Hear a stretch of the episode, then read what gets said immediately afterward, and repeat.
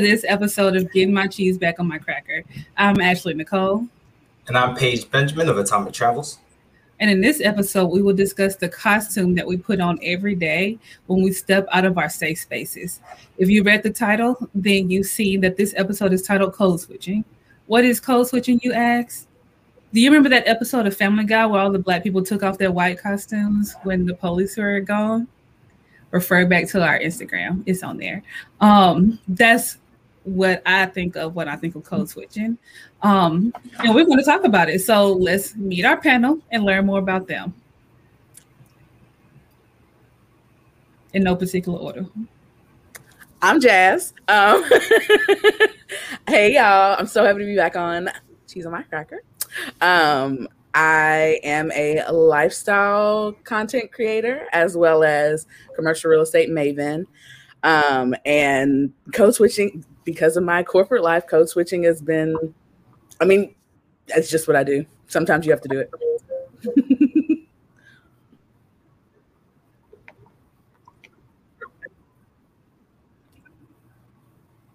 Cecilia. Um, I'm a PhD student at um, University of Illinois um, before I became a student and went back to that like hard, hard life of student life. I was an occupational therapist for almost 10 years. Um, I think code switching is really interesting. I won't say I'm anti code switching, but mostly, I mean, I do think it's something that happens. Um, and we'll talk about that more as we have our conversation. Okay. And I am Lakeisha. I am, can everybody hear me? Mm-hmm. I'm an HR consultant, so I have my own private company, and then I also have a full time position. And mixed feelings about this code switching business.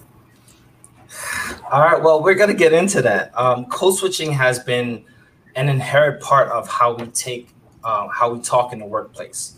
Uh, for some of us, it was taught, and others, it was something we felt we needed to do. We needed to do to get in the door. How do you feel about code switching, and how does it play in your mental health? On your mental health. Uh, anybody can jump on the, the question, and you know, uh, Cecilia, you look like you got a smirk ready to just attack the question. So let's get into it.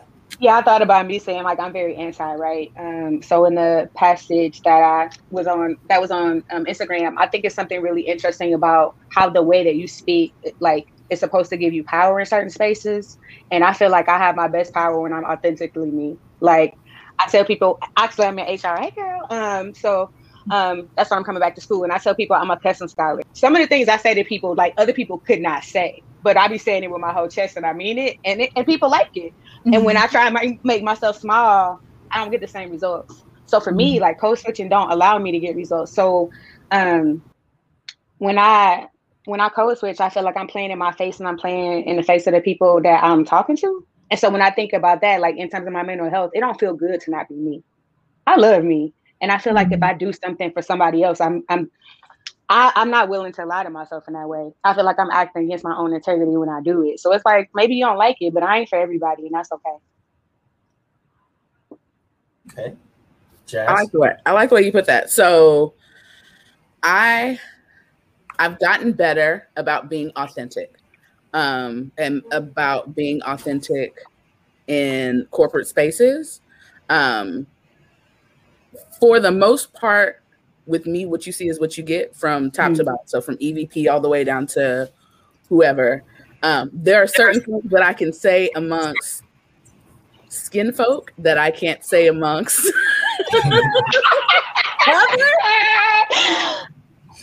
Um, okay. But, but um, as far as scaling back, I feel for me it's more about personality. So mm-hmm. um, scaling back personality, testing out waters, making sure that this is hard. Making sure that um, See, she code switching now. Right, right. making sure that I'm not too casual. I'm trying to be. And what's weird is that I'm. Like, I reverted to PC trying to make sure that I'm not too casual in situations um, because of like because of what I do uh, and because of the t- the types of tenants that I have. So it's easy for me to, or it, I have to remind myself. I can be like, look, boo. So here's what you need to do. Da, da, da, da, da, da, da, da. But I can say, hey, darling. Da, da, da, da, da, da, da, da. So I can uh, the I can I ease into southern dialogue instead of straight skin folk talk. If that makes sense. It does. Okay. Yeah. Lakeisha, I feel like that's about uh, perfect. Though. Right. So so how does I'm that sorry, I just make you? How, for a moment. No, no problem. So Jazz, how does that like impact you mentally? So like, how does the fact that you find it that you have to code switch in certain scenarios? Um, how does that impact you and how you perceive yourself? To Cecilia's point, right?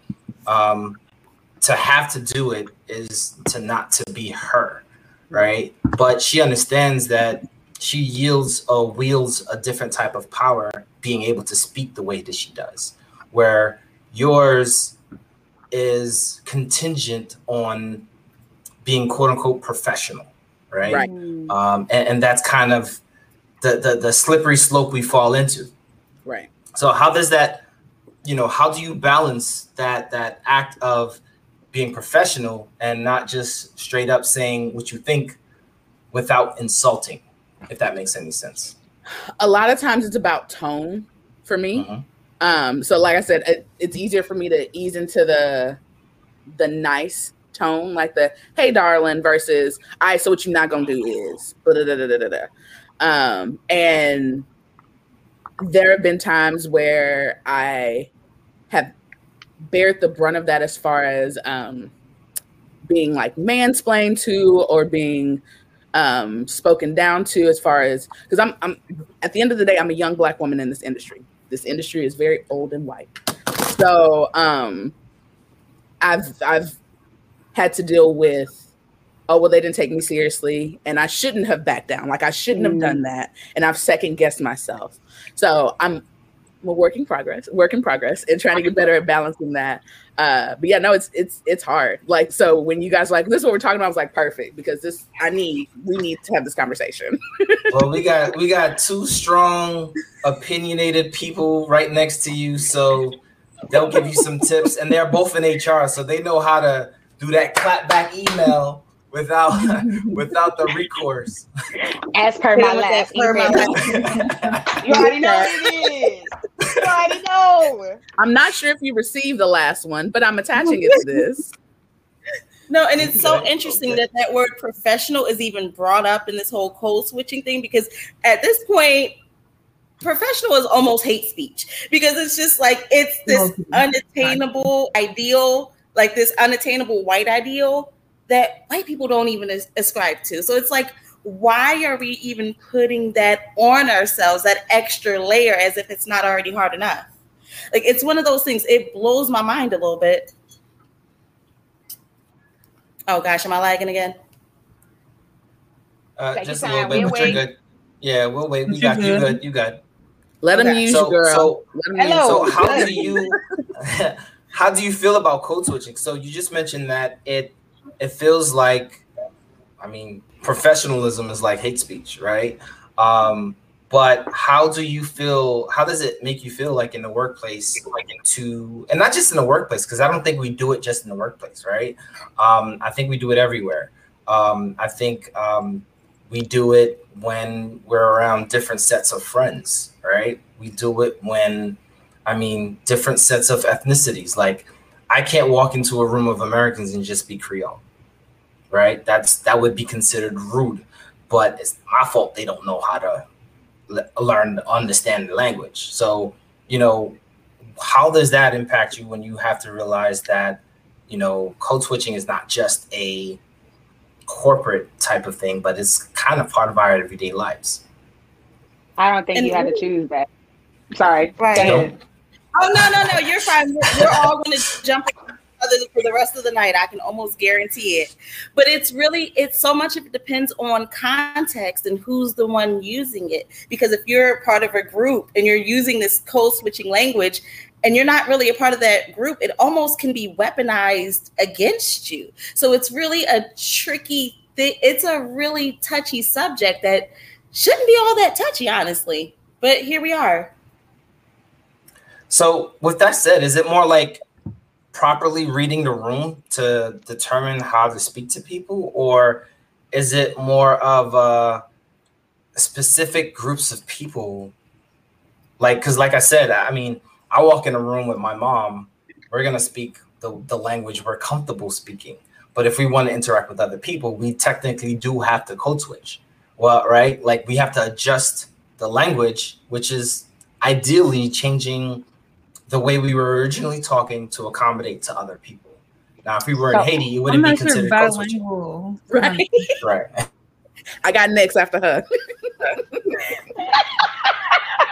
First of all, the PhD student in me said you got to operationalize that because if I need to know how we defined it because I'm struggling with that. Like, I, so I guess to me, um, right, um, back to this professionalism thing, right?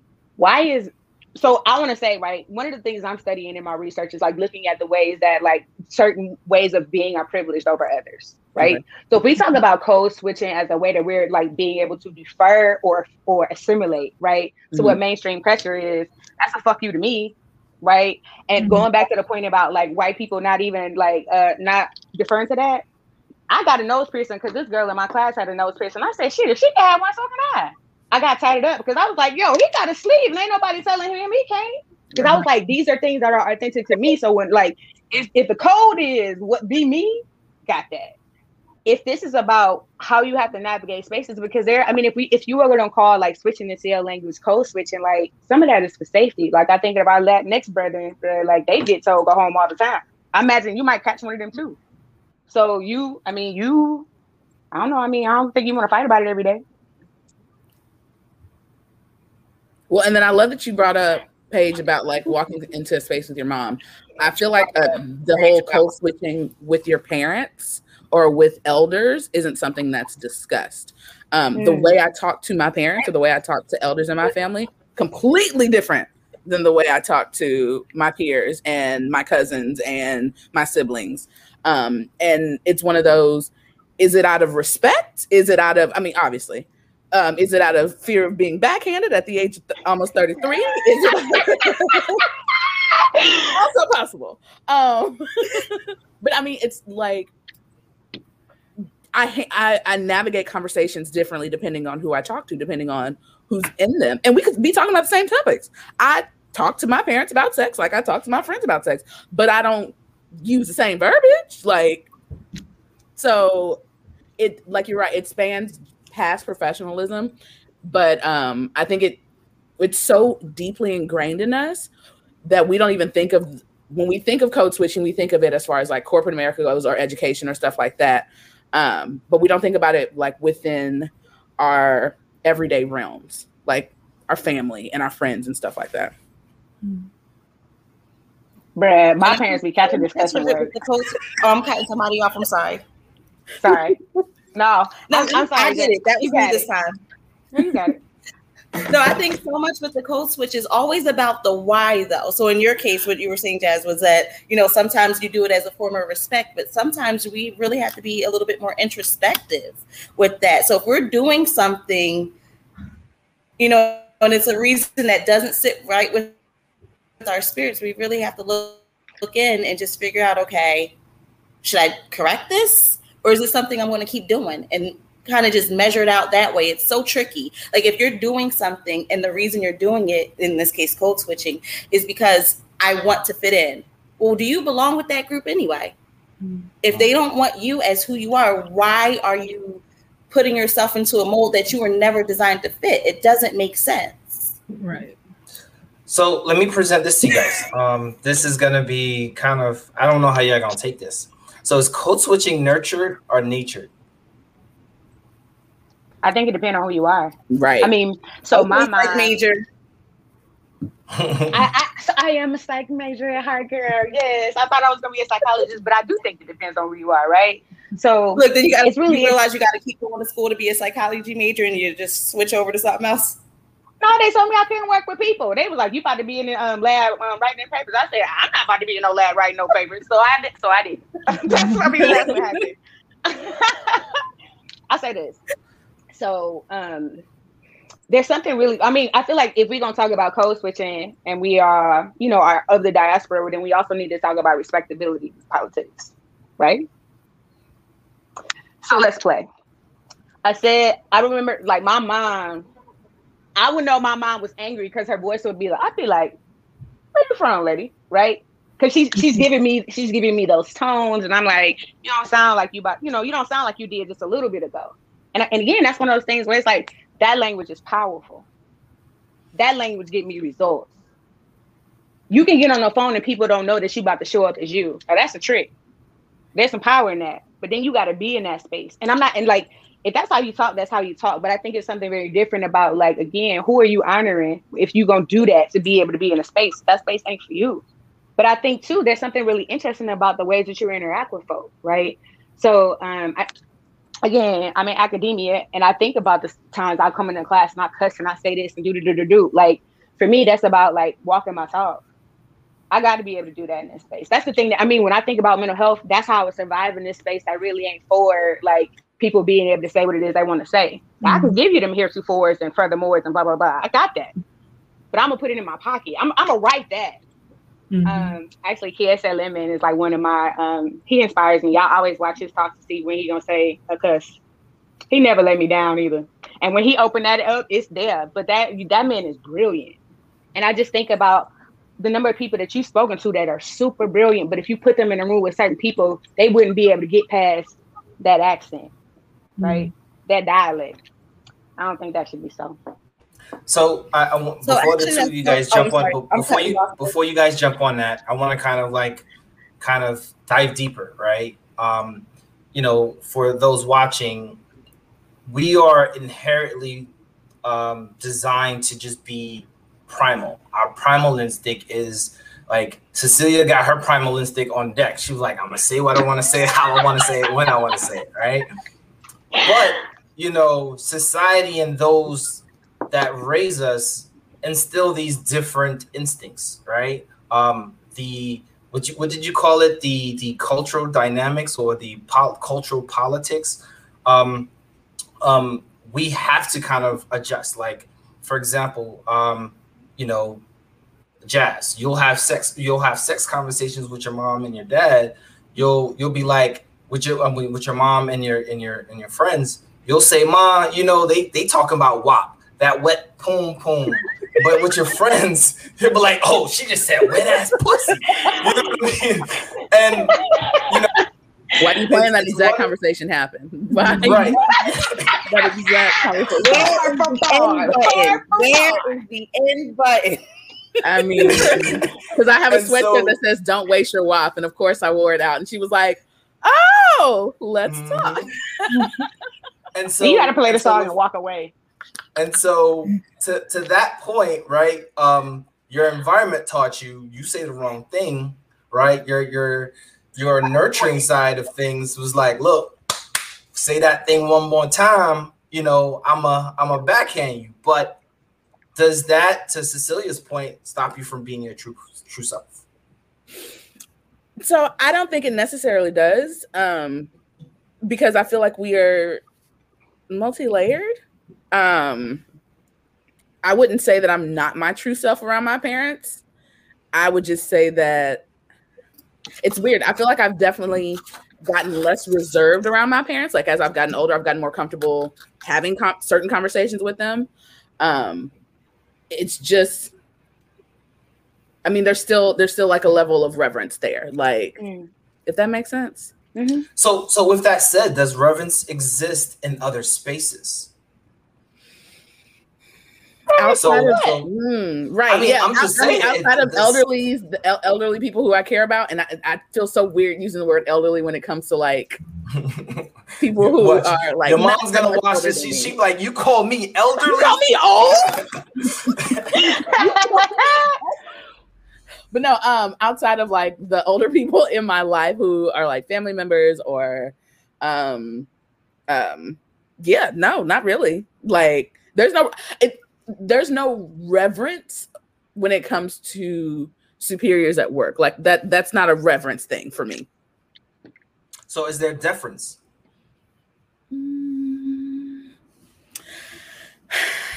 so I'm an anomaly at work. Um, and I, I credit my stepmom for that completely. I, I the way I talk to it's everybody gets it on the same level for the most part, unless they're tenants.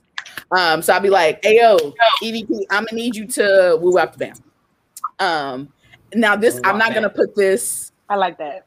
Yeah, I was like, "Woo out the bam," but this will be. I wouldn't do this in front of, um, in front of like a tenant or in front of a client or whatever like that. This is a conversation between us. This is an internal conversation between us. So I don't want.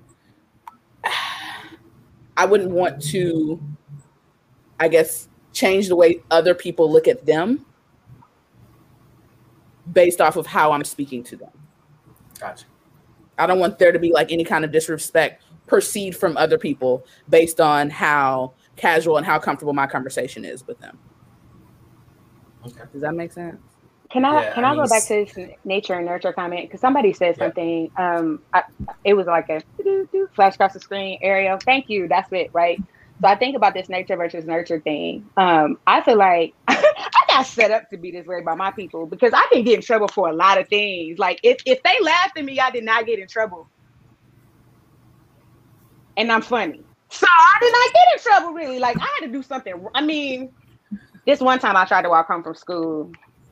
The cross the crossing guard like let me cross. I was six. My daddy didn't come. I gotta say this story. Dad, you did this to me. Sir, if you ever see this, you did it. So um crossing guard, crossing. I mean, like 30 minutes, bro. I don't know. I didn't have a watch or nothing like that, but it was a long time for a six year old. I was like, I mean, I guess he ain't coming. Guess what I know how to do? Go home. So I was walking, crossing across the street. Here come my dad. And then the crossing guard gonna tell him I, I was walking home. Ma'am, you helped. Why didn't you tell him what you did? the other thing I'll say, my dad was very much like question when people tell you stuff respect is earned. That like you don't just owe nobody no blind deference. And I would say as I've gotten older, that has got me in trouble because I was like, including you. so I mean, it made room for. Yeah, we've had a lot of different and uncomfortable conversations, but I'll also say on the other side of it, I've had some of the most fulfilling conversations I've ever had with my family. So, so it sounds like for you, it's both, right? Like your um, innate nature to be yourself was somewhat enabled by family and close ones because one um, you allowed your they allowed you to do what you want as long as they made them chuckle but not just that they allowed you to kind of question the status quo because i think a lot of the times um, we don't teach our children to question the status quo and they're left kind of trying to figure it out right? Like trying to figure out, well, well, I'm told not to do this, so I'm gonna just follow it versus questioning why shouldn't you do X, Y, and Z. You know what I mean? Um, I'm trying not to take up too much room, but what I want to say to that no. is like you do teach your kids question the status quo, but then you say, "Don't talk back to me. Do it because I told you to." So then, it so then as a child, you say, "What's the truth?" You think mm-hmm. about in the education spaces, you get in trouble for asking. I mean, black children, get in trouble for asking questions to the teacher if they're not funny. Mm-hmm. So well, I mean, that. we had what, be confused. We had, yeah, we had Shiz and Nick on that got in trouble for not reciting the Pledge of Allegiance uh, because one Shiz went to a, a African-based school, um, and then um, you know, young Pratt learned read the uh, was it the autobiography of Malcolm X, uh, and so they were rebels without a cause from the rip. But that once again, that was something held up against them, right? Um, but they were taught that you should question the status quo. Um, and so to, to that point, I think it's it's just a matter of um, it sounds like for your case, um, it was a combination that led you to be able to be who you are, um, which kind of like allows you to navigate not having to code switch. They fear didn't keep me safe. Mm. Let's so, talk about that. I'm gonna shut up though. Somebody else will talk about it. but no, but let's let's talk about no, it. That's right? good. So, that's good. Because yeah. so let's talk about that. So the fear of not switching didn't really save you. It for you, it kind of propelled you in some cases. So I have hella brothers, right?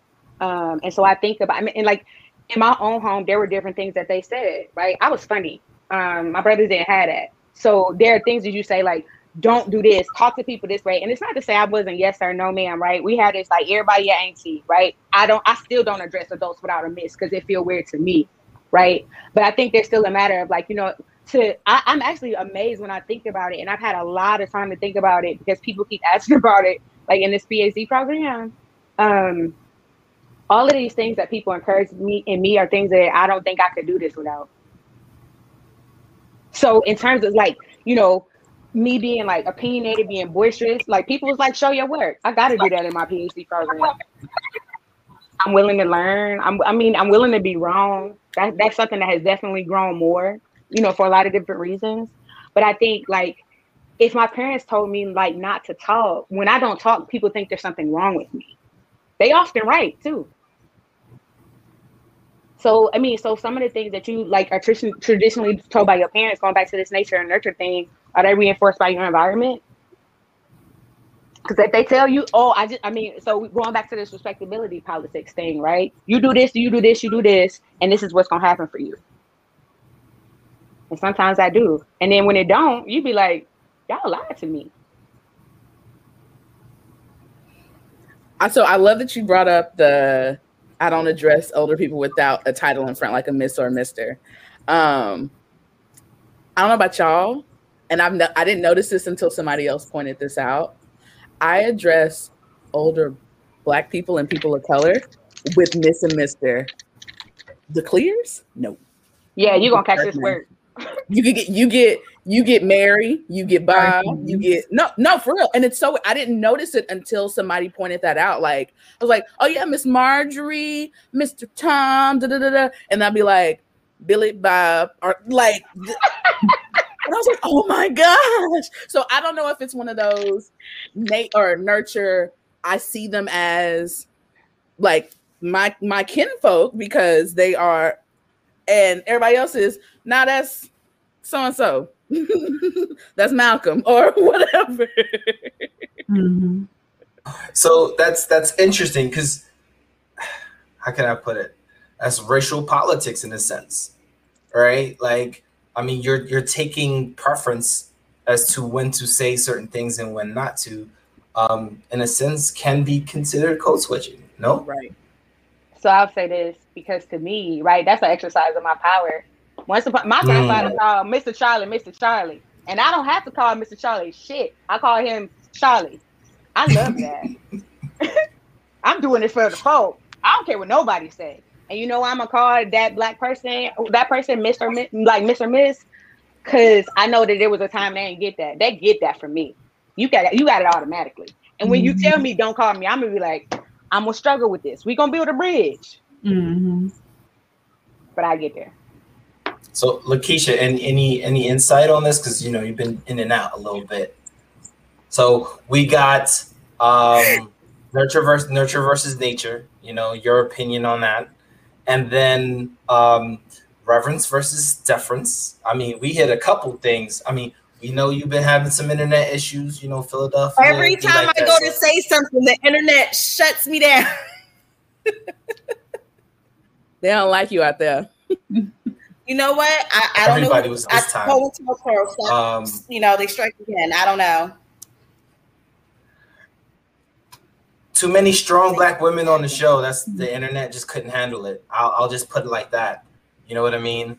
Um, so, but what were you saying? Okay, I'm sorry, I cut out for a second. No, actually, Go I was ahead. just kind of listening.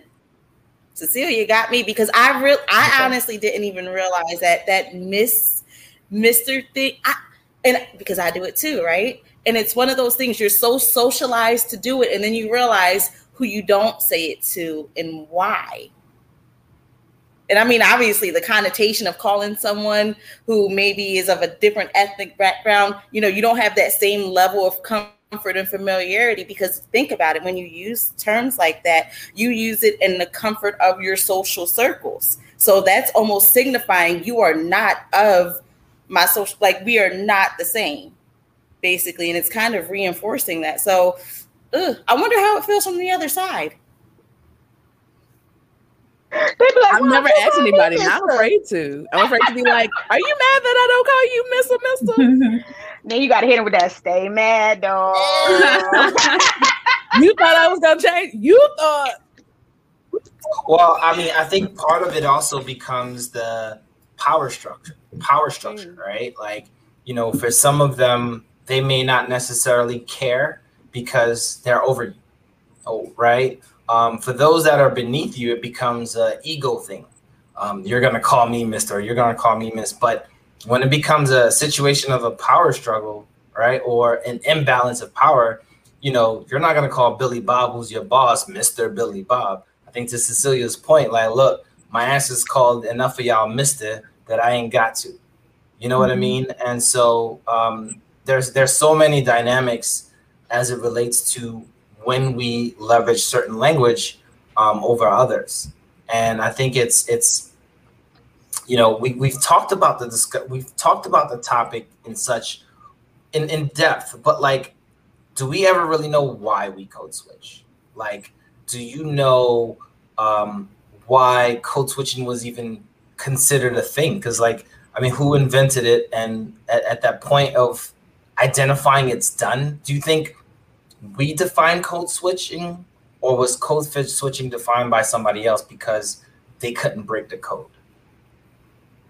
I think we defined it, and I I feel like it's been around for forever, and like um like intersectionality, like it's one of the, these terms that we didn't have a term for until later. Um, it was just one of those where you were taught, hey, if you want to make it far and da da da da da da, you need to da da assimilate this way and da da da da. Um, yeah, I feel like it was defined by us. Like I feel like it was made by us. I think it was made out of necessity, honestly, especially if you're looking into folks who were involved in that, you know, transatlantic slave trade. Literally, the languages were snatched away. So you have an issue where look at the way we conjugate verb verb. So it's like I've been new, I've been did this, I've been did that. That is an Africanized things that's been translated into English. So the pat the language may have been gone, but those patterns still carry through. So a lot of that is really historical. So it's one of so the way so think of the way so think of us, you know, speaking kind of informally. It's mm. having someone who's not of that same group trying to duplicate that it's going to sound off. Look at I don't know if either of you, any of you guys do like TikTok or Instagram, and you see kids who you know usually Caucasian kids, and they're you know they're trying to use that African American vernacular English, but it sounds off, and it's because they don't have that they don't have that historical foothold in the language, so it's never going to translate right. Like the you know they got the recipe, but the sauce ain't the same. You know what I mm. I mean? Like it's a difference there. Hey, it's Ashley Nicole.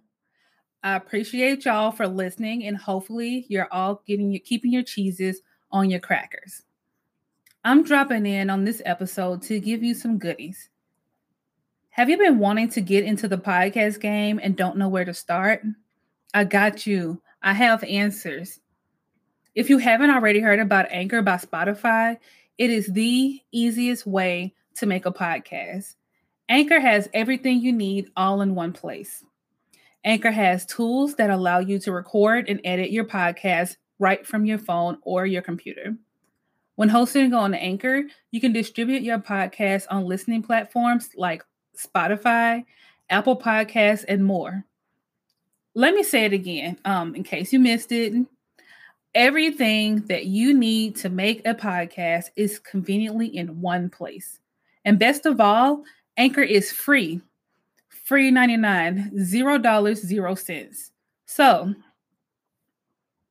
go ahead, download the Anchor app or go to anchor.fm and get started now. I can't wait to listen to your podcast too. One of the things I think about, right? No um, sauce.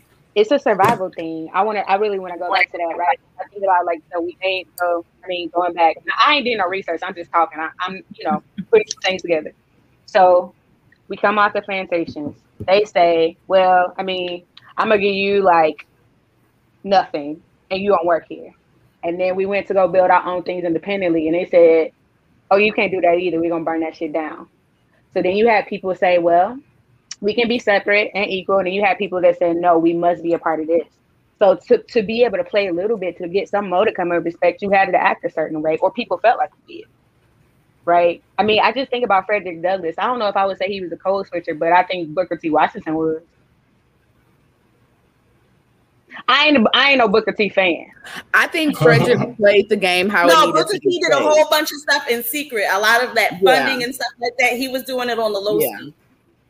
But no, he also did Frederick played the game how he played. Fred mm. Frederick would um he I feel like I don't want to say shuck and jive because I don't think he's shuck and he how do you shuck and jive? What, shuck what's the question? Chicken, chicken jive. anyway, I'm sorry. All I put is Frederick, Frederick Douglass twerking now. I'm sorry, you threw me all the way off. He knew he, he knew when to put on. He knew when to put on. Um, to get in front of certain crowds. And then once he got in front of those crowds, he'd be like, all right, so this way I had me fucked up. And this is where, for real. Um, now, Booker T, like you said, Booker T was very much on all the time, but behind the scenes, he was like, all right, I'm gonna be, I'm gonna be the good Negro so I can get the rest of y'all in. And so I think can understand where you didn't like him. So, so I'm gonna say that happened, and because I mean, I'm reading CRT, so y'all about to catch this work tonight. I mean, and outside the fact, like my grandma got these books about things that, like, okay, so like, was it W.E.B. Du Bois has this history book that they had written for classrooms. W.E.B. Du Bois and um, Booker T. Washington and like you said there anyway, right? So uh Du Bois was always giving Washington that smoke. he had it. He had it. But I'll say like um there was a story I read on Twitter, and you know, we can talk about how accurate or not it is. That there was a black man who was trying to start some kind of venture and and and Booker and Booker T was a gatekeeper. So when we talk about Nia, he did some good things, but you know what? Gatekeepers, gates open and they close. Sometimes they don't never open.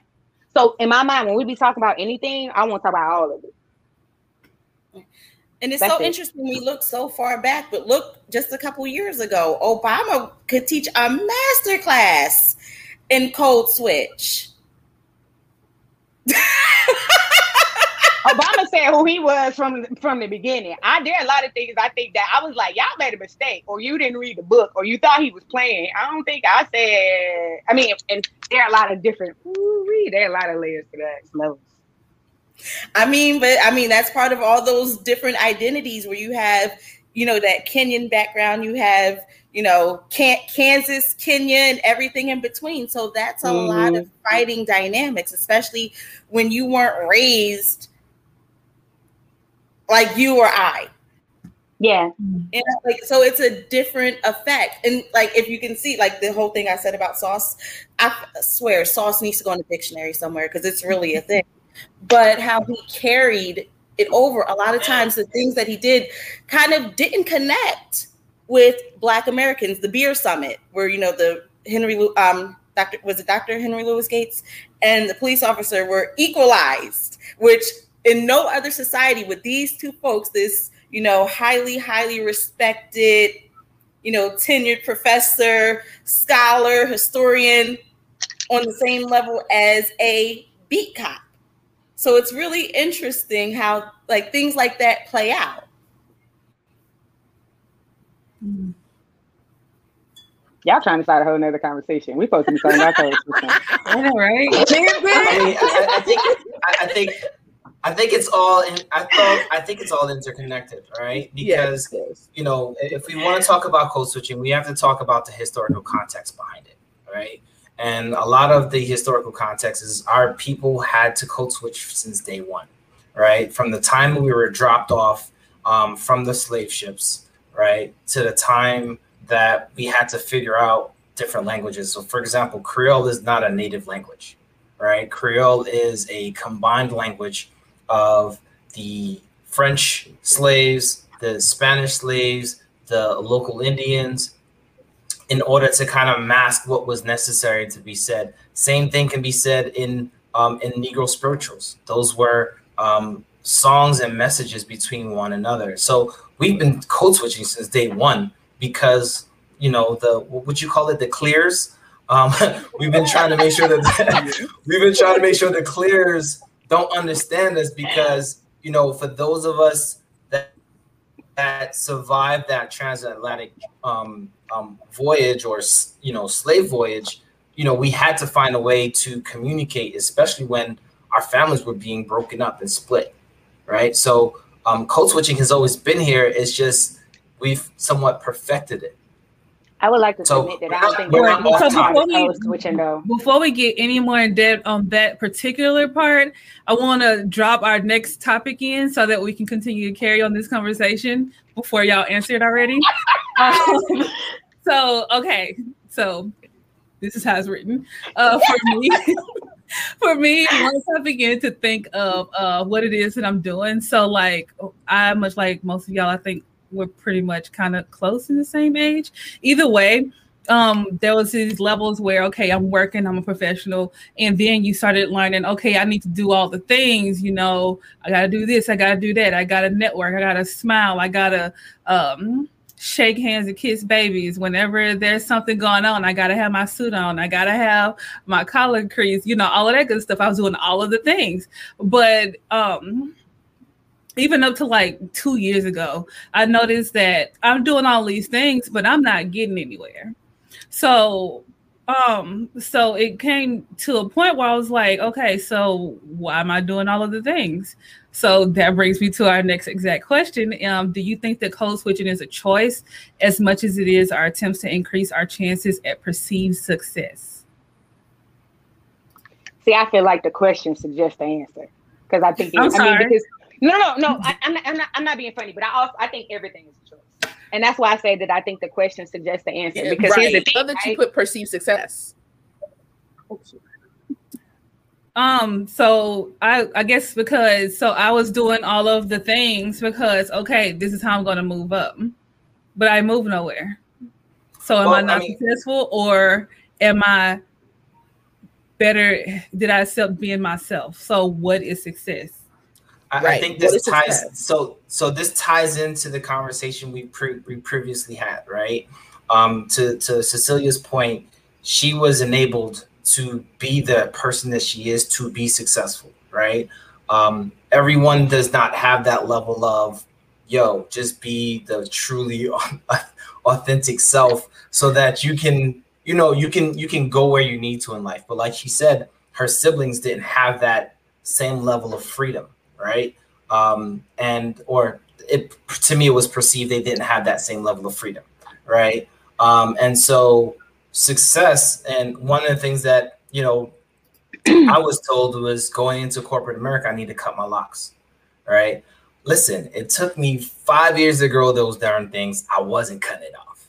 And i cut I, I grew them specifically to be defiant in that way right? Because i know i wanted them i didn't feel like braiding my hair no more i didn't feel like getting no fades because it's cold mm. outside and so for me it was about you know i know what i want to do but I think to Ashley's point, like we do a lot of these things for what's perceived to be the thing to to es- elevate in life, right? And you know, a lot of us aren't encouraged to be our authentic selves, right? Like a lot of us don't have the luxury, and once again, it's a privilege to be able to be your authentic self. Everyone doesn't have that privilege, which you then have power because with privilege comes power, right? And how you yield that power is different for everybody. So I'm sorry, Ashley, I didn't mean to That's hijack cool. the question. That's cool. Ahead. I also think um I think Cecilia, you were you you either touched on it or you were about to say earlier about how um we were brought here, then we were slaves, and then we had to figure out, okay, so they ain't gonna let us have nothing, so we gotta go over there and work. So you gotta you gotta press your hair, you gotta wear it this way, you gotta sound this way. So when I so in my mind, I don't think that I don't think that code switching is something that I was taught as much as this is what they were doing. My grandmother mm-hmm. had a perm, a relaxer. My mom had a relaxer. Nobody taught us say, um, nobody taught us for say to do these things. It's just that we did them because that was what we saw as success, or that is what we saw when we looked at um, a business, when we looked at the the black woman that actually got to work in the bank or the black woman that we saw limited on TV. This is what they look like. So this is what we should look like.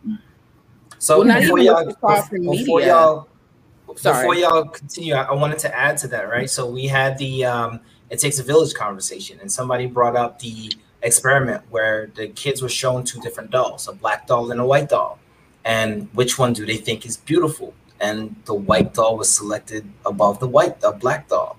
And so these are parts of how our nature kind of innately teaches us that what we do or what we are isn't acceptable. You gotta wait till she says something.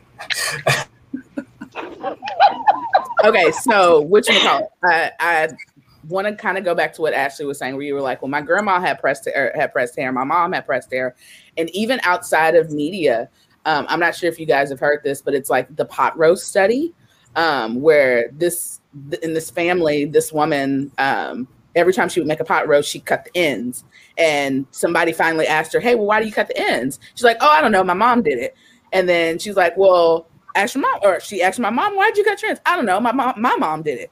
Ask great grandma, well, why'd you cut the ends?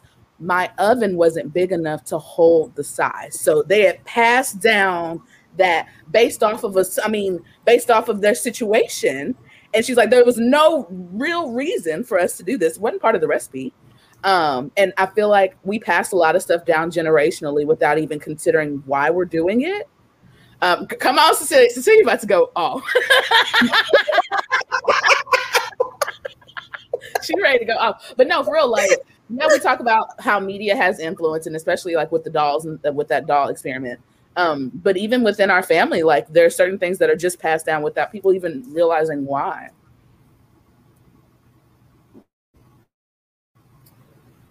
Go ahead, Cecilia. You got it. She ready. So I just, I just, I, know, I would like for us to make very explicit that we are talking about culture. Right? That's what we're talking about, right? Because you are socialized into culture. We are all socialized in the culture, right? So even in terms of, and I think with children, it is really interesting, right? If you socialize not to ask no questions, you don't ask why somebody doing it. You just say this is the way it goes. We right. have family cultures. We have like, well, you know, we, we could go up, right? There's levels to it. Like organizational culture, I'm also interested in that. That's why I'm about to talk a little bit of shit. So I think that when we start talking about um, first of all, who, whose definition of success are you talking about? Right. Because, um, I mean, you know, like I, I, think wrinkle clothes is, is an analogy that is really interesting to me because I know people they be like, "But you got to catch this wrinkle," right? But that is that's resistance. That's protest. They like, I'm doing this for who, right? I'm wearing my hair because what does that tell you about me, right? Um, I think about being in hospital spaces, and I already I'm a black woman when I walk in here, and I definitely look younger than my actual age. So I was an occupational therapist also. So people always thought I was coming to get them a job because that made sense in the hospital, right? It didn't. So now I got I got to figure out how to get you in 30 seconds to do what it is you want. Also know that like there is a choice. I could say you don't have to do this, or I say, well, the doctor wants you to do it because I think the whole thing is like I'm playing into the idea that you want to follow what the doctor said. The doctor is the gatekeeper to get you home. So if you don't do this, you ain't going home. Right? And I want to go back to what Paige said earlier because I think I really think that the ways that we don't discuss black ingenuity or like people's ingenuity in general, it blow me. Because when you start talking to me about how people use like slave narratives to talk to like pass messages to each other. That's the most ingenious shit I have ever heard. That wasn't code switches. I used your shit and said, we about to get the fuck up out of here. You see the moon? Mm-hmm. Follow that hoe. Like, you know what I'm saying? Mm-hmm. I don't like no. I, I in my own family, like I don't know if y'all can tell that I got a family of five women on one side, one side, right? People was like, like you know, somebody's like, yeah, you know, I was like, oh, actually, one of my family members, like, she, she, my grandma, her story, her mother, her grandmother was a bootlegger in um, Okmulgee, Oklahoma, before the 1930s. Spell that. No. you about to give me a trouble with my grandma. Grandma, I know how to spell it. I'll send it to you later. I don't want to embarrass myself in front of these people. I might not got that in me right now. Okmulgee is like 30 minutes, or um, 30 miles from Tulsa now. It used to be 65 because they had to drive all the way around and through it, not and they could have rolled through it, right? But I think about the fact there are so many things you said you got to work on this a little bit. Oh man, I think about okay, slaves bought rice here. They wanted slaves to work rice because they couldn't. I don't know if y'all have seen that um that special on Netflix. I'm playing at my TV. Yeah. I can't see. There you go, right? So they said, let's go get the people that know how to work it. People, they said, okay, I do that. If you even when he talks about soul food, he said you gave me the offer and I turned that into some shit that you want to pay me top dollar for. I don't. You had to put some respect on his name, man. You're not about to tell me that's code switching. I die about that shit because it ain't. It's it's fucking amazing. It's ingenious. It's beautiful. And I don't, you know, remember once upon a time when everybody wanted to have some Indian in their family. I was doing this training, and this this lady said, "You ain't want to have no Indian in your family." First of all, I was told I actually did. I seen I seen a picture of my grandma, daddy. Number one. Number two, we could talk about all the stories about how they was mixing, they were mixing that like some of the schools, and they say, "Oh hell no, we gonna have to break this shit up because uh, indigenous folks and black folks, we was like me, you, same, same. We hate him, right? And they said break that up. Um, and then I forgot what I was saying. Sorry. you All right. you got so many good points though. All right, Lakeisha, any any points on so you know, do you think that you know to, to Ashley's question, um, a lot of what we do was to kind of elevate ourselves or to to get to a point of perceived success. And once again, perceived success is subjective to the individual um, based on their social adaptation, right? So if we have adapted to certain social norms, our success is based on those, right? And so, what are your thoughts on that? I think the world has done a great job of convincing the only experience I can speak to is being a black African uh, Black American. Basically, we were convinced to believe a lie that if we cloaked ourselves up and if we wore our hair a certain way and if we dressed a certain way and if we spoke a certain way and denied parts of ourselves that we would fit in with a it still. So it's one of those things. It's uh, it's just another loop for black. It's of can't anybody else. But it's another hoop for Black Americans to jump through, honestly, and it's pointless. But the unfortunate part of it is, I'm speaking, and all, all of us are speaking from a place of privilege. The girl who's working down at the call center doesn't have those options. You know, the person who is the consul artist has probably has great grammar and diction because they have to, because the gatekeeping for those kind of like a frontline, like more entry level positions and entry level positions into the world really is so is so much tougher on them than it would be on any of us in this call. It's so unfortunate because I mean that's where everybody's at.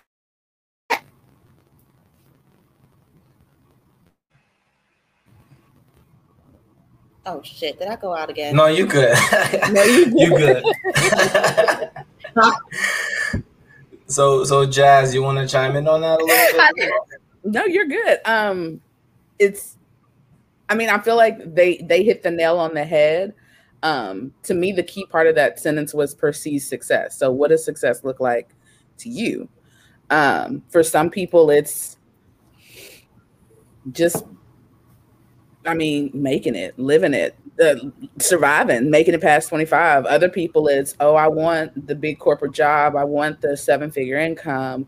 Other people, it's, I mean, I know so many women, especially going to undergrad in East Texas, so many women in East Texas, their ideal of a successful life is getting married at a young age, having children, and being a housewife. That's their idea of success. So, I mean, it, it all depends on what what is that for you? So are you code switching to minimalize yourself to be palatable to guys? Are you code switching to try and advance up the corporate ladder faster? Are you code switching to get into corporate America? So I mean, it's uh, I don't know. It's it, it all depends on how you define success, but it's definitely done. So I think um, Cecilia, Cecilia or uh, Lakeisha mentioned it earlier, um, and I think uh, so. Code switching kind of directly directly relates to respectability. And I, I wish we had more guys on this particular episode, but I think all of us kind of face a level. I'm, I'm not saying it's like what about guys, what I need? I'm not saying I'm not saying some guys. I mean more guys because we have like double man in Paige. There you go. Um, so I think that with being a black woman, um, being professionals, having to adjust or not to working in a professional setting, and then when we leave work, we still have to fit into respectable black woman box.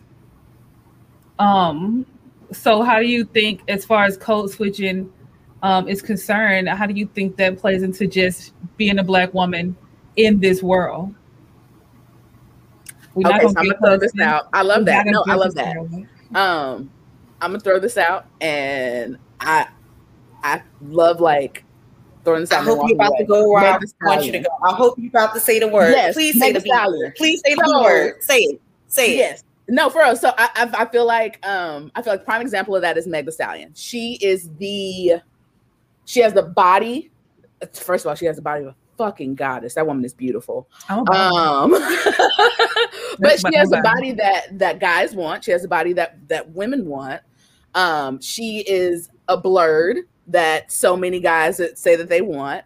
Um, and yet you have guys talking about, well, she's too sexual. She can't do this or she can't do that. She can't do this. So it's like no matter how, no matter how perfect you are, no matter how much you are perceived um, to be what they want, it's not enough. And it, I hate that. Like I really hate that the the fact that she can't own her sexuality or she can't own her whole self is what makes me really mad.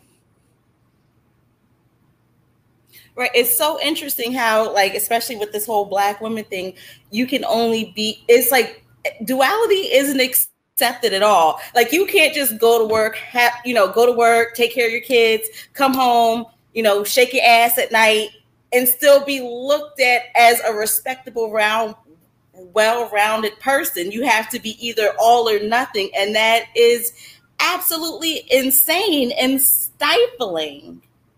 Like, and God forbid you be sexualized. God forbid. God forbid you own your sexuality. God forbid you actually have sex for pleasure and not just lay there and let somebody masturbate into you. But and don't let you tell somebody about it. Don't say it out loud and don't say it yeah. too loudly. We can't talk about it. We can't Mm-mm. care about it. You got that uh, Mr. Sealy, let him do his business thing. Right. I'm right. trying to figure right. out who you be having sex with if you want you you want people to lay there? You know what? You go get a vibrator or uh, you know pocket pussy for that, sir. I don't understand what we talking Tommy. about. I want to go back to what Jazz said earlier. I was like, uh, "You mind if I wild out?" Oh, she didn't brought the goddamn thing at the door. I got really excited about that because I think about the ways, like right now, I really do feel like we're in a space where women be like, "Guess what? I'm gonna be all of that." And if you don't like it, I mean, I guess you got to give it to your mama. I mean, that's how I feel about it. I think it's really interesting because like Megan Thee Stallion is like you said, she is all the things that people say that men won't, but somehow she still ain't. Where she got her some body, some work done on her body. She's too tall. She's too this. She's too that. I'm like, and and and she's one of the most. I mean, I don't know her personally or whatever, but I do feel like she's a very authentic human. Oh no, she authentic. She don't give a fuck about it, and she hold her peace. Like I was like, you know, when she speak, I think that she's thoughtful about the way that she come back. She wait she keep receipts. The way she walked off that stage with the baby, she said, I don't fuck with you. I'm gonna do what I gotta do for this coin, but let it be known. I, I am finished. No, you I mean you have I mean it's a valid point. Like it's like you, you have people saying, Oh, protect black women. Which black women? Which black women are you talking about? Circumstances. Yeah, which circum which circumstances? Because I think these black women they where, come in the book. I mean, if you're not, if you're not, if they don't find you attractive or sexually attractive, um, if you don't make yourself small, or if you're not cis, or you're not like it's which which black women are you trying to protect? Come on, keep going, keep going. There's more. Keep going. If you're not able bodied, if you're not, if they're not trying to procreate with you, like if it's, I mean, it's it's all kind of if if you're not light skinned, if you're not whatever, if you're not thin, if you're not and so don't wear no weed. Sexually attracted to me, then you're trying to protect. But me. don't have nappy hair. But Mm. You wearing them locks? God forbid you cover up that hair with a bonnet. Oh no, the hell oh, with you. Lord. Oh, Jazz, I thought that's what I, Jazz. I was waiting for you to say the B word. I was so right, waiting. Girl. I was so waiting oh, because if listen. that is not the ultimate mine is right there pitch, on the I don't know what it is. Mine's just right there on the bed. It's going on after we finish with this. Um, so what's weird is that we perpetuate this. We as black when I say we like the proper we. Um, unfortunately, there's a lot of black women who perpetuate this bullshit. Um, and it's like we we can't progress until we deal with the folks who are perpetuating the bullshit. They're trying to be the things. They're trying to be all the things on that checklist so right. that how that shit working out for them. Come on, because you're still single. It's, it's, you really and not. you having trash sex. So not only are you single, that part you haven't that part. that part, and you can't be mad at nobody but your right. I'll be going so let's let's right. Let's, so let's um let's reel this back in a little bit. Let's reel this back in a little bit. Right. I'll let y'all let y'all do this. Um, but but but in all serious in, in all seriousness, right? So like, you know, that uh, on the road to success, being people of color, right? We have to do these things. How on the roads do you feel as though that code switching kind of takes away from our blackness, right? Um, you know, because because ultimately we want to be able to kind of be ourselves. We, we all want to be Sicilian, right? Um, but unfortunately, sometimes given the situation, we may, may not be able to do that. Like, is there a balance between being able to maintain our true selves and still be successful. Um, and not have to code switch. Or maybe code switching may be necessary in, in certain, certain scenarios. So honestly with the code switching the other end of it is where you suffer. Because now you are denying that person your whole self. You're denying those other folks your ingenuity your genius your background, those experiences, because you're not coming in and using the full breadth and power of your language. Like a lot of things are missed if you don't convey it in that way. Certain things I can say to you are going to hit totally different if I just say it in a way that's natural and that's what happens when you when you do when you do that code switching business. How many times have you had to say something and you're sending and you're trying to send out that email and you're going and it's not making sense. And you really just, just want to say y'all got me fucked up. Like that that's really that's the best most powerful way to say it. But it's not, there's no, no way in standard English that it's going to connect and translate in that same way. So it's one of those things, it's really tricky.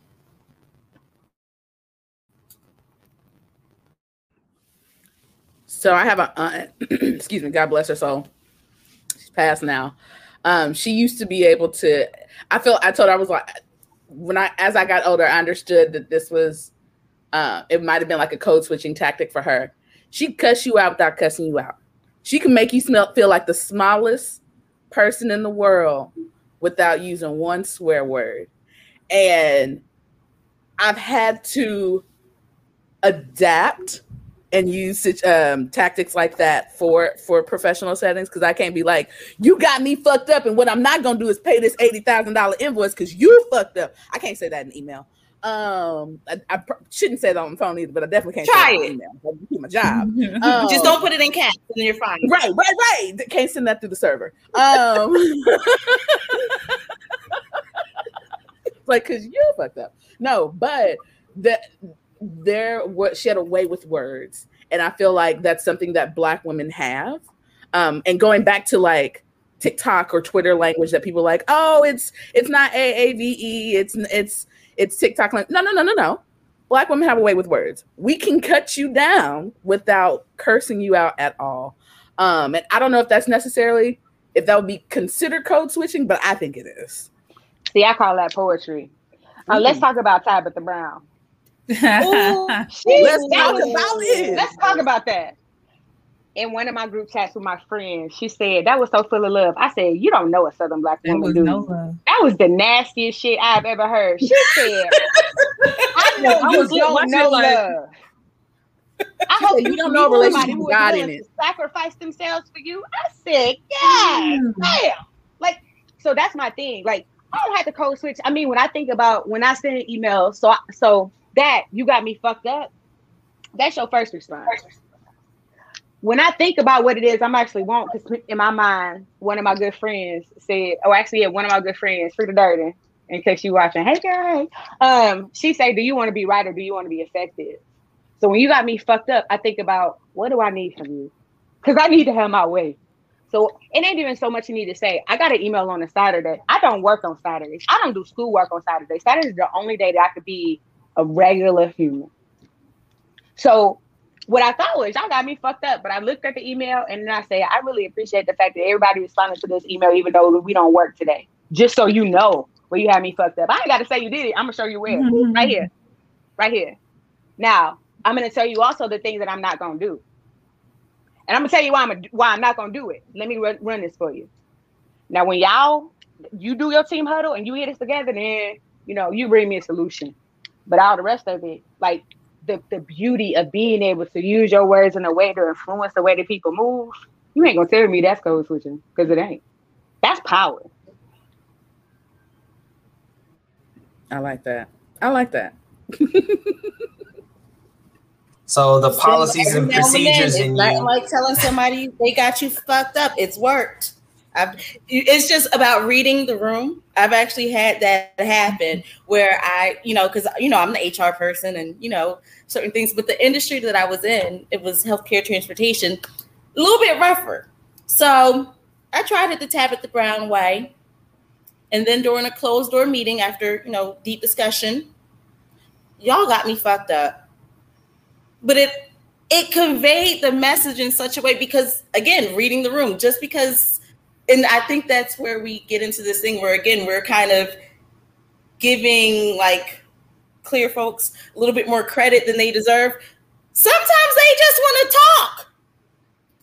And if you're and if you're kind of meeting them where they are and just bringing in your background and your experience it actually is really effective. Now that wouldn't work at Cisco or AstraZeneca or wherever, but in certain circumstances, it is absolutely 100% effective. And especially coming from a space where you're the HR person, sometimes you need to have conversations in that way. And it kind of builds trust and a connection because it's like, okay, it's a way of it's a it's a signifier, right? So it's like I see you and I see mm-hmm. fully you and again, this is what I mean by you cheat yourself when you code switch. So, with that in mind, with that, sometimes they want to have a conversation, and I know sometimes we have our work friends. Um, do you have like a set conversation that you have with non-black people um, to prevent having awkward moments in blackness? Because I don't know about y'all, but I know uh, there's this one co- uh, this one coworker's like, "Oh, child, oh, child," and I'm like, "Please don't, please don't talk to me. You're like, shut your ass up. That's what you say. Right. Shut your ass up. So no, I'll hit him with a deadpan. I'm not your child. I'm not your sis. I'm not your like. I'm very. Certain people can say things to me, others can't, and sometimes you don't have to say anything. Sometimes you can just give them a look. Um, but other times I've had to deadpan like, "Hey, stop asking to touch my hair. Stop calling me sis. I'm not. No, I literally had to tell this one lady, I'm not a pet in the zoo. Do not come by and try and touch my hair um yeah you, i mean sometimes you have to be blunt because they don't get the the nicety or the oh oh mm-mm. but that dead on. So no we're not so, doing that. so i don't think it's just the workplace. I, I think um white people clears have been emboldened for so long. I'm, I'm, just gonna use that. I'm just gonna use that the the clears the clears have been so emboldened for so long that they leverage a lot of our vernacular, right? Um, and so it, it, gets to a point where, I mean, I, you know, perfect example like um, pull up on me, right? Y'all saw on the shade room, white guy coming out of his face talking about pull up on me, right? And all of New Jersey pulled up on him, right? Um, you know, I had a scenario. um, I was in Oakland um, and um, went to a restaurant, white restaurant, and the guy was like, "Hey, weren't you here last week?" I was like, "No, the other black guy with locks. Right. And so he was like, turned red for a second, but it was one of those situations where, you know, when is enough enough, right? Because I could have been like, oh no, you know, that is an easy mistake, code switching. Versus, you know, I was being Cecilia that day. I was like, nah, it was the other black guy with locks. You know what I mean? I'm, that's what I'm gonna use every time we go against it. It's I'm being Cecilia today. You know what I mean? She's my spirit animal. You know what I mean? Um, but but I, I do think sometimes we, you know, we going back to things have to read the room to kind of determine when to say what we say. Um, I think Cecilia put it um, actually dropped another point. It's like we get a chance to redefine what code switching is, right? Um, we get a chance to kind of define the things that um, impact us, right? Um, code switching, you know, in its definition is having to um, change from your natural way of speaking or your natural way of being to another to accommodate the clears, right? It's literally solely to accommodate the clears. Um, and um, I was watching the Breakfast Club the other day, and one of their guests said that the best moment they had was when they did not have to care about not making the clears feel bad or uncomfortable. And so when we code switch subconsciously, we're trying to not make somebody uncomfortable. And usually it's the clears. Because if if it's the other ones that are in the minority group, we all in this together. We know what we want to say, but sometimes it's the clears that are the most sensitive to the conversations that we have that can't take it. Because a lot of times it's all about how oppressive they can be. You know what I mean? Not the closed door meetings. Go ahead. First of all, I don't. I just can't participate in my oppression. Fuck your comfort. I ain't comfortable. Like, I mean, no, I'm and I'm, I'm not being funny. I'm being honest because here's my my thing about code switching. Right? If the goal is I'm gonna have some discomfort because it's gonna let me be able to have some access and some privilege, that's what we're actually talking about. So if it don't give me that, why am I doing it? If I let you touch my hair, I done gave everybody a license to touch my hair, and I don't have that shit to do. So I'm gonna go ahead and hit you with that look my mama or my grandfather taught me. Don't touch me. Right? I, I hope that I, I mean like we can do it like on some personal space shit. You don't know me like that, folks. But some, you know, I might. Side, oh, I'm sorry. Go ahead, Cecilia. No, go ahead. Go ahead. No, but it's and it's one of those things we we kind of get away from the fact that honestly black people do it to each other and it's so uncomfortable that get those standards where it's like it's so tight against i remember being in you know closed door closed door hr conversation. Candidate came in and the young lady had on like a little you know little suit but she had on a tank top instead of a shell. And that was the conversation. Nothing that this woman the person who I interviewed her with didn't didn't remember a word about what that young lady said, just that she had on a tank top instead of a shell. And I've all, I mean I've also seen it done with names where they went to school. Just things that really shouldn't factor in and they were done by people who look just like us and I've, you know, so it's one of those things that kind of that level of, you know, racism, and in some case, usually it's patriarchy too, where it just kind of clamps down and it tends to sway towards folks who, you know, kind of lower level positions or just lower, like just yeah, it's tough. It's really, really tough. But I really don't want to. Get, they're they're not. Folks aren't getting away. Bougie black people aren't getting away with that crap. I'm glad that you said that. I mean, because I feel like the truth of it is, I think they're getting away with it. I think it depends on really black people are the worst. I feel like bougie black people are um because they're not as sedated. I feel like we need to make a difference between bougie and yeah. So let's no, let's talk about bougie versus about affluent. So I think there's bougie, bougie I, I, affluent. I myself bougie. Right. Like I'm, I'm a ball out. Like so, we go to Ashley. No, we go to brunch. Craft you're going to, you're the girl who spends two hundred dollars at brunch? Absolutely. That you getting guacamole on everything? Absolutely. Mm-hmm. The mimosa's always bottomless. Always. Mm-hmm. Always. All the sides. Random black with persons. Absolutely. Absolutely. Goddamn Luli. I spend money like Right. a drug dealer. You At know the why? table. Because I make it. You Ball can't out. say the I got no kids. I'm not married. Ball out. so, but no, I, I do consider myself bougie. Um, I'm not Sadiddy though, and I feel like I feel like the Sadiddy folks are the gatekeepers. We came back to respectability college Yep. again, didn't we? Mhm. Yeah, Just saying. It's all connected. It's all connected. See, I don't I- the boot. I have a weird relationship with this bougie word because I was being called that before it was cool. So now I don't know what the hell it means anymore. Remember, like '90s, early 2000s, bougie. That was an insult, and now it's a compliment. So now I don't know who the hell I am. You know, but I don't think you got to fit nobody else's box either. Mm-mm.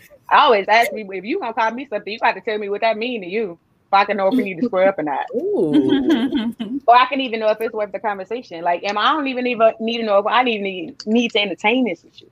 Like, if you're not, yeah, we ain't gotta do that.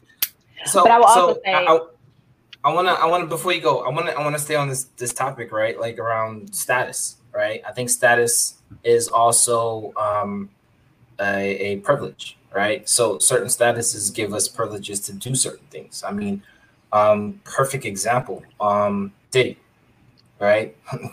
Diddy has multiple instances of him saying what the fuck he wants to say, but the fact that he is at a status and work to get there right? It's not a it's not that he just overnight became this mogul um all of that. And i think he's also intentional with how he speaks to people right? That's why he's now uh was it love instead of diddy or puff daddy? This man to change his But- name 50, 11 times. but but we we also got to realize like bougie sadiddy affluent right? Um each level has um, a level of privilege that is, allows them to either speak or prevent them from speaking a particular way right because how you set yourself to be perceived by others kind of locks you in this is going to be a contradictory statement but how you set yourself to be perceived by others lock you into what how you speak and how you present yourself right So we talking And about so- class now? Is what you're saying? Because yes we sir. talking about Yes, class. Because that bougie shit. It's all all that- you can be bougie with five dollars, bruh. We talking about class. We talking about gatekeeping because of class, and them two things aren't, aren't the same thing. And I just think about the ways. I mean, there are a lot of scholars. Like I think Lani Guinier. Like people have talked about even like for the um, Brown versus Education case. I told you I've been reading some CR shit, uh, CRT shit. So I'm gonna give you a little bit, right? People used to be talking about how the Brown versus Education case went. Derrick Bell Jr. In fact, let me put some respect on his name. Was saying that like when people started negotiating that, the people who were actually the people who filed the case said, you know what, if they said that they'll like put some things in place and we can make sure we get the results that we want, like we will be okay to like talk to some people. They're gonna give us some administrators, they're gonna give us, you know what I mean? They're gonna put us in some power, they're gonna give us some resources. And then the lawyers was like, fuck that. We about to integrate the school. That shit did not work out for them.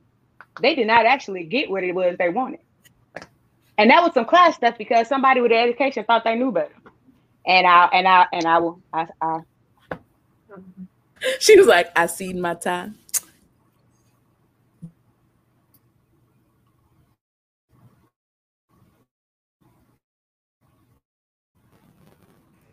All but no, I mean that's You're so, she brought up a muted. good point. Like that's a different thing.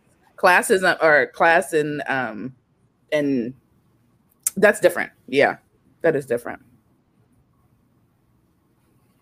Okay. Uh, I mean, this has been an amazing conversation thus far. Um, I I do want to kind of move forward a little bit just so that we can actually open the conversation up uh, beyond um, the talking points. But um, this co- this conversation um, shows that we are always making sure that we are properly represented in society, whether you want to or not um, code switching can be contributed to how we perceive ourselves in society in a way that does not allow us to promote our true selves.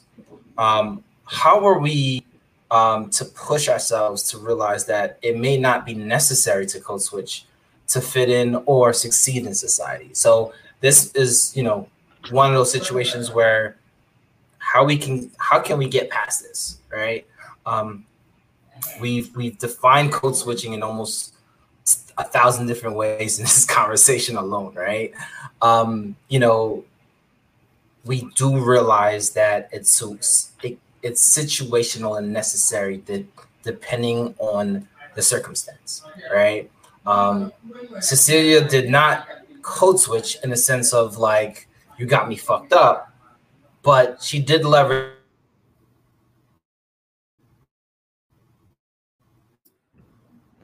We broke the internet. I wish I knew what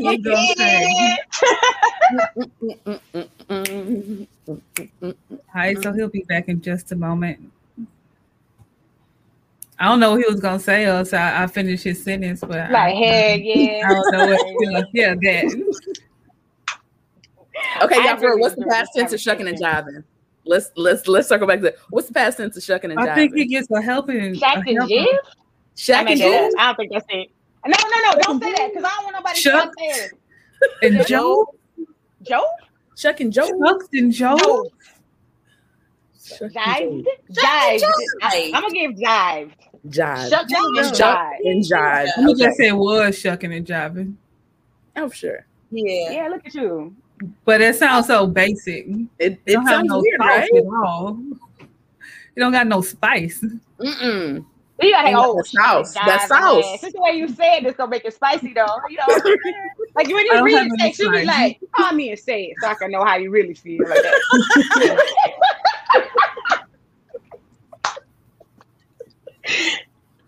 oh gosh. Oh my gosh. I'm so happy you brought up the Tabitha Tabitha Brown read because that was just that was everything. I watched it so many times. My I soul needed that. So like, I can tell you don't have a relationship with God centered in the middle. And I was like, oh, mother. This yes. is 23 years. Oh, mm-hmm.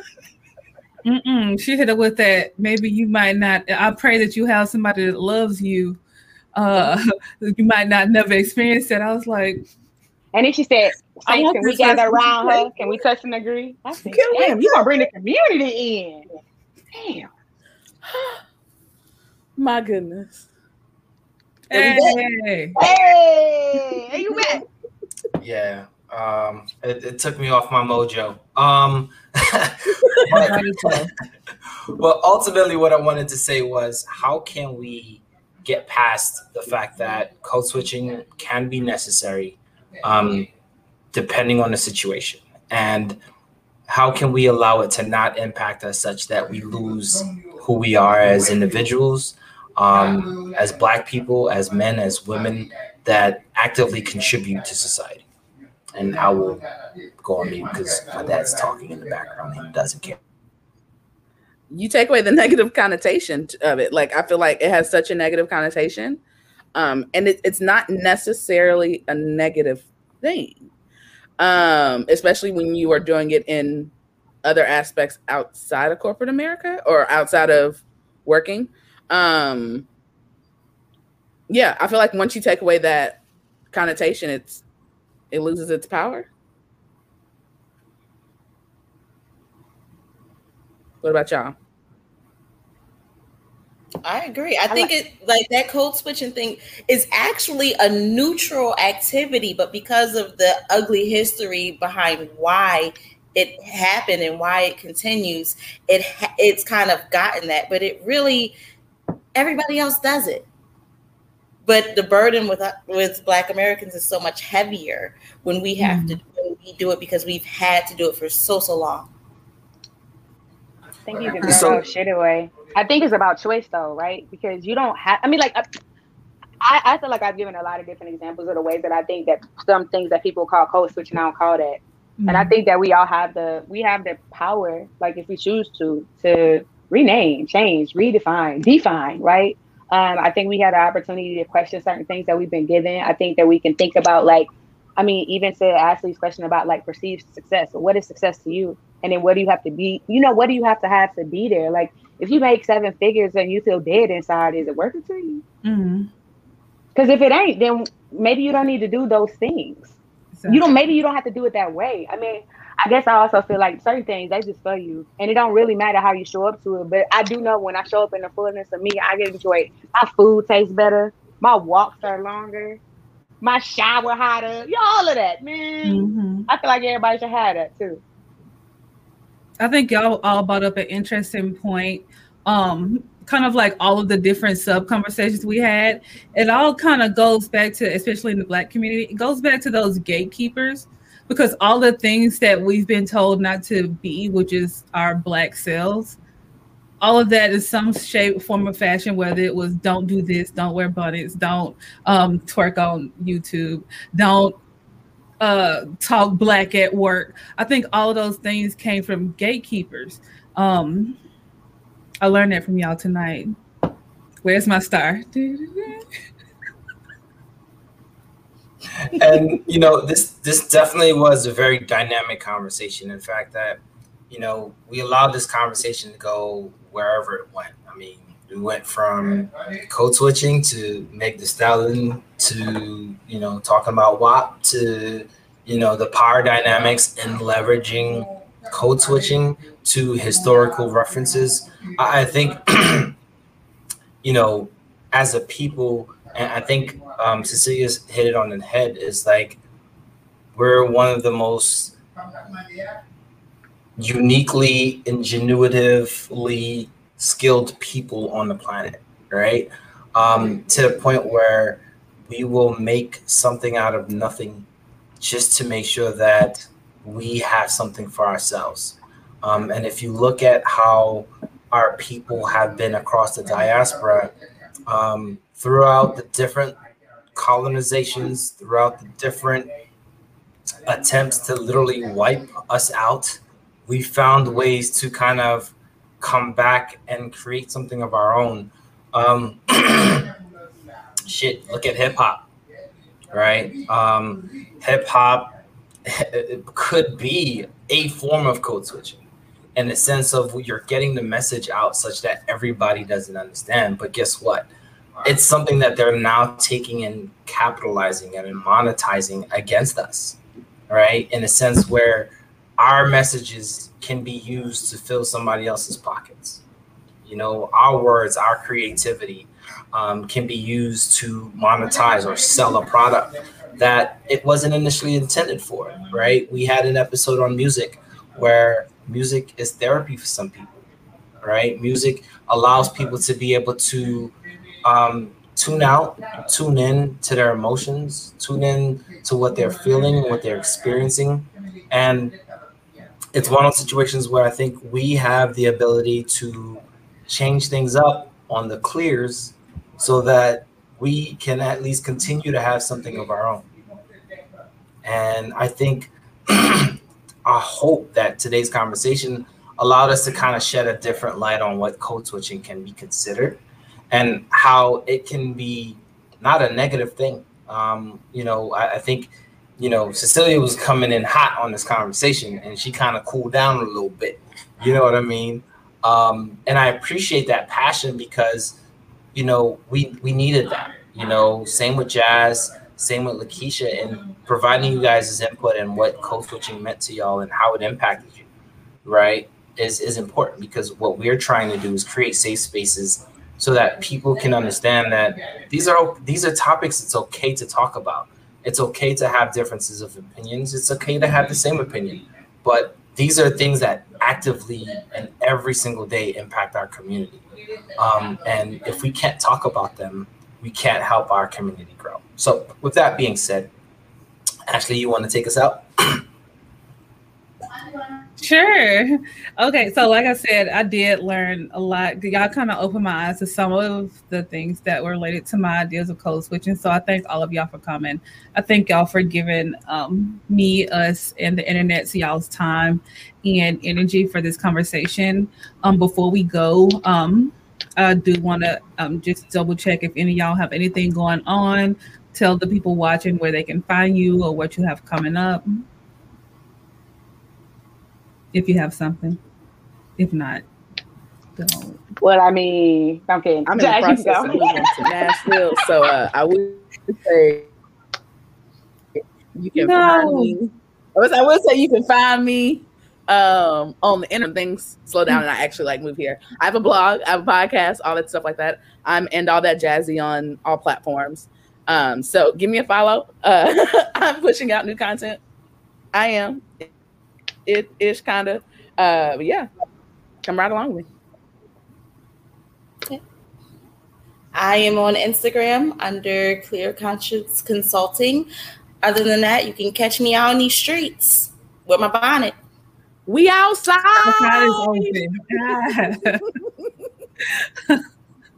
and then what every Tuesday? Cecilia's comedy special is gonna be on Netflix. Um, I want that long though. I want that long though for you.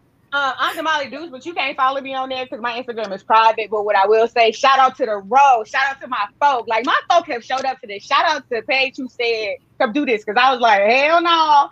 Um, but I've enjoyed shit out of myself. So um, maybe, maybe, maybe one day I'll come and I'll share some of the other stuff I'm doing. But I really appreciate having this platform. Oh, shout out to Cassius G because that's my folk, like for real. That's my brother, brother, not like my play brother, whatever. I just, you know, people be like, sis, I'd be like, ain't even your brother. So, um, yeah, that's all. I want to say that. That's my brother on the theme song. I want you to know, I literally, I really was like, I think she gonna say no because I was looking at Paige asking you, I was like, she gonna say no, she not coming, and now I want her to come. So I'm glad you came, and I'm glad all of y'all tuned in um, to see this awesome conversation. Um, click the playlist. Um, getting my cheese back on my cracker season two playlist to catch up on all the other what is this 11 episodes. Um, we're going to wrap up this season next uh, not next week but the week after next so tune in to see that. If you haven't already click that subscribe button right up under um, this video. Turn on your notifications so you don't miss it. I thank y'all so much for coming and that's all we got for y'all. As we sign off, we want to remind you that it's okay to not have your cheese on your cracker and that we're here to work towards getting there together.